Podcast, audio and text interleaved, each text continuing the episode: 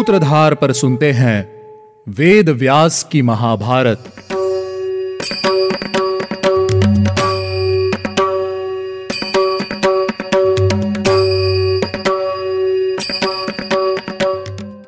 Hello listeners स्वागत है आपका वेद व्यास की महाभारत के सीज़न फाइव में।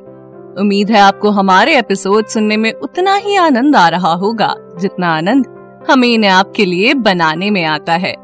वेद व्यास की महाभारत में आप सुनते हैं।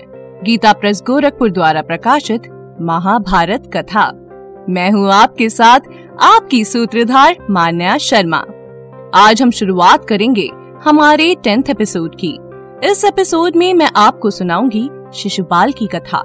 लेकिन उससे पहले चलिए लेते हैं एक छोटा सा रिकैप पिछले एपिसोड में हमने शिशुपाल द्वारा हुए भीष्म के अपमान के विषय में सुना था। शिशुपाल ने भीष्म को नपुंसक कहकर उनका बहुत अपमान किया था, जिस पर भीम क्रोधित होकर शिशुपाल को मारने के लिए उठे। लेकिन पितामह ने उन्हें रोक लिया और शिशुपाल की जन्म कथा सुनाना आरंभ किया। चलिए, हम भी पितामह भीष्म से शिशुपाल की जन्म कथा को ध्यान से सुनते हैं। शिशुपाल का जन्म दम घोष के कुल में हुआ था। जन्म के समय शिशुपाल की तीन आँखें और चार भुजाएँ थी।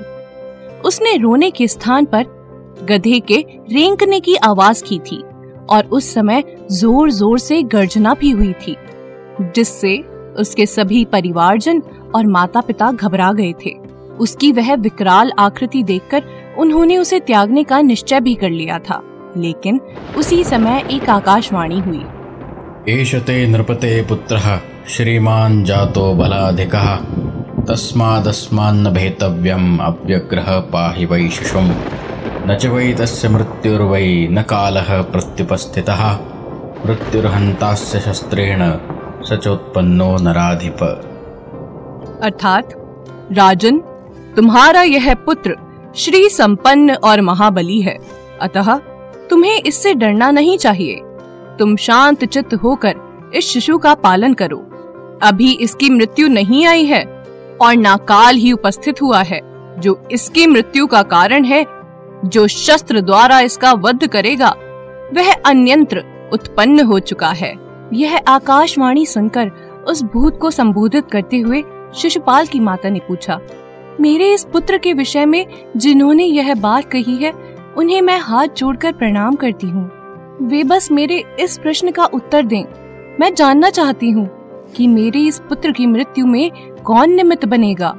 तब उस भूत ने उत्तर देते हुए कहा, जिसके द्वारा गोद में लिए जाने पर पाँच सिर वाले दो सर्पों की भांति, इसकी पाँचों उंगलियों से युक्त दो अधिक भुजाएँ पृथ्वी पर गिर जाएँगी, और जिसे देखकर इस बालक का तीसरा नेत्र भी ललाट में लीन हो जाएगा, वही इसकी मृत्यु में निमित्त बनेगा।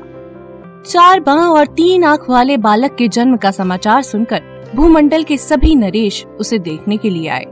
चेदी राज ने अपने घर पधारे हुए उन सभी नरेशों का यथा योग्य सत्कार करके अपने पुत्र को हर एक की गोद में रखा।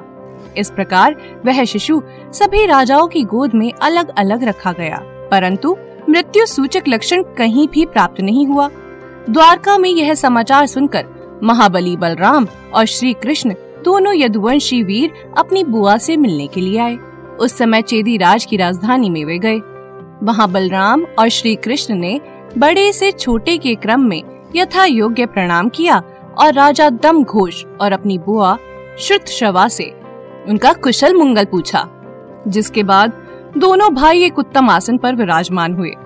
बुआ ने बड़े प्रेम से उन दोनों वीरों का सत्कार किया और स्वयं ही अपने पुत्र को भी श्री कृष्ण की गोद में रख दिया। श्री कृष्ण की गोद में बालक को रखते ही उसकी दोनों बाहें गिर गई और ललाट व्रती नेत्र भी वहीं विलीन हो गया।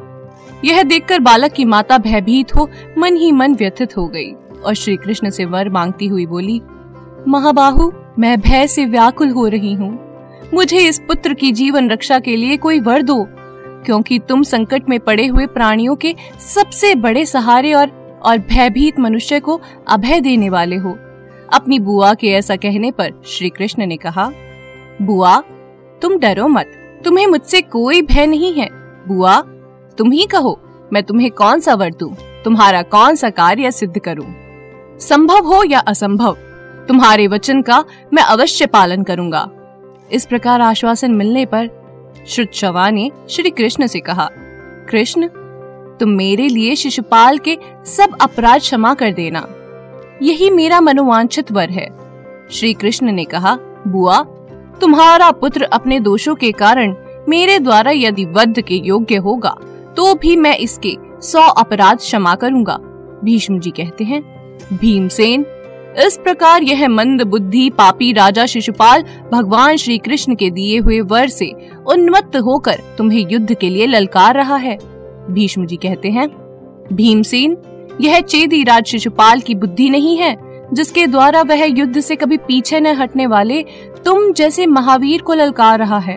अवश्य ही संपूर्ण जगत के स्वामी भगवान श्री कृष्ण का यही निश्चित विधान है। भीमसेन, काल ने ही इसके मन और बुद्धि को ग्रस्त कर लिया है। अन्यथा इस भूमंडल में कौन ऐसा राजा होगा, जो मुझ पर इस तरह के आक्षेप कर सके, जैसे यह कुल कलंक शिशुपाल कर रहा है। यह चेदी राज निश्चय ही भगवान श्री कृष्ण के तेज का अंश है। ये सर्वव्यापी भगवान अपने उस अंश को पुनः खुद में समेट लेना चाहते हैं। भीम, यही कारण है कि यह दुर्बुद्धि शिशुपाल हम सबको कुछ न समझकर आज सिंह के समान गरज रहा है। पितामह भीष्म की यह बात शिशुपाल सह न सका। वह पुनः अत्यंत क्रोध में भरकर भीष्म को उनकी बातों का उत्तर देते हुए बोला, भीष्म तुम सदा भाट की तरह खड़े होकर जिसकी स्तुति गाया करते हो, उस कृष्ण का जो प्रभाव है, वह हमारे शत्रुओं के पास ही रहे। दुरात्मा कृष्ण तो राजा कंस का सेवक है। यह उनकी गौओं का चरवाहा रहा है। तुम केवल स्वार्थवश इसमें सारे जगत का समावेश कर रहे हो। तुम्हारी बुद्धि ठिकाने पर नहीं आ रही है। मैं यह बात पहले ही बता चुका हूँ। भीष्म, तुम्हारा यह जीवन इन राजाओं की इच्छा से ही बचा हुआ है, क्योंकि तुम्हारे समान दूसरा कोई राजा ऐसा नहीं है, जिसके कर्म संपूर्ण जगत से द्वेष करने वाले हों। शिशुपाल का यह कटु वचन सुनकर भीष्म जी ने शिशुपाल को, शिशुपाल के सुनते हुए ही यह बात कही। अहो, शिशुपाल के कथा अनुसार मैं इन राजाओं की इच्छा पर ही जी रहा हूँ, परंतु मैं तो इन समस्त भूपालों को तिनके बराबर भी नहीं समझता। भीष्म के ऐसा कहने पर बहुत से राजा कुपित हो उठे। कुछ राजा को हर्ष हुआ तथा कुछ भीष्म जी की निंदा करने लगे। कुछ महान धनुर्धर नरेश भीष्म की वह बात सुनकर कहने लगे, यह बूढ़ा भीष्म पापी और घमंडी है। क्षमा के योग्य नहीं है।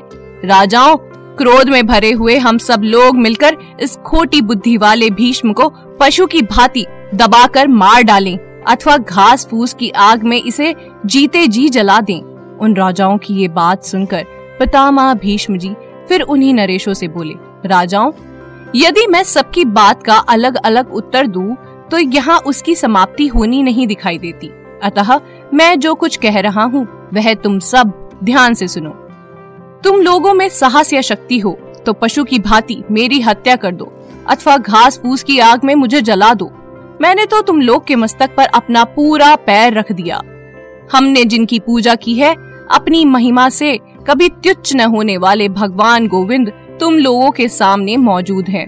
तुम लोगों में से जिसकी बुद्धि मृत्यु का आलिंगन करने के लिए उतावली हो रही हो, वह इन्हीं यदुकुल तिलक श्री कृष्ण को आज युद्ध के लिए ललकारे और इनके हाथों मारा जाकर इन्हीं के शरीर में प्रविष्ट हो जाए भीष्म की यह बात सुनते ही शिशुपाल भगवान वासुदेव के साथ युद्ध के लिए उत्सुक हो, उनसे इस प्रकार बोला कृष्ण, मैं तुम्हें बुला रहा हूँ। आओ, मेरे साथ युद्ध करो, जिससे आज मैं समस्त पांडवों सहित तुम्हें मार डालूं।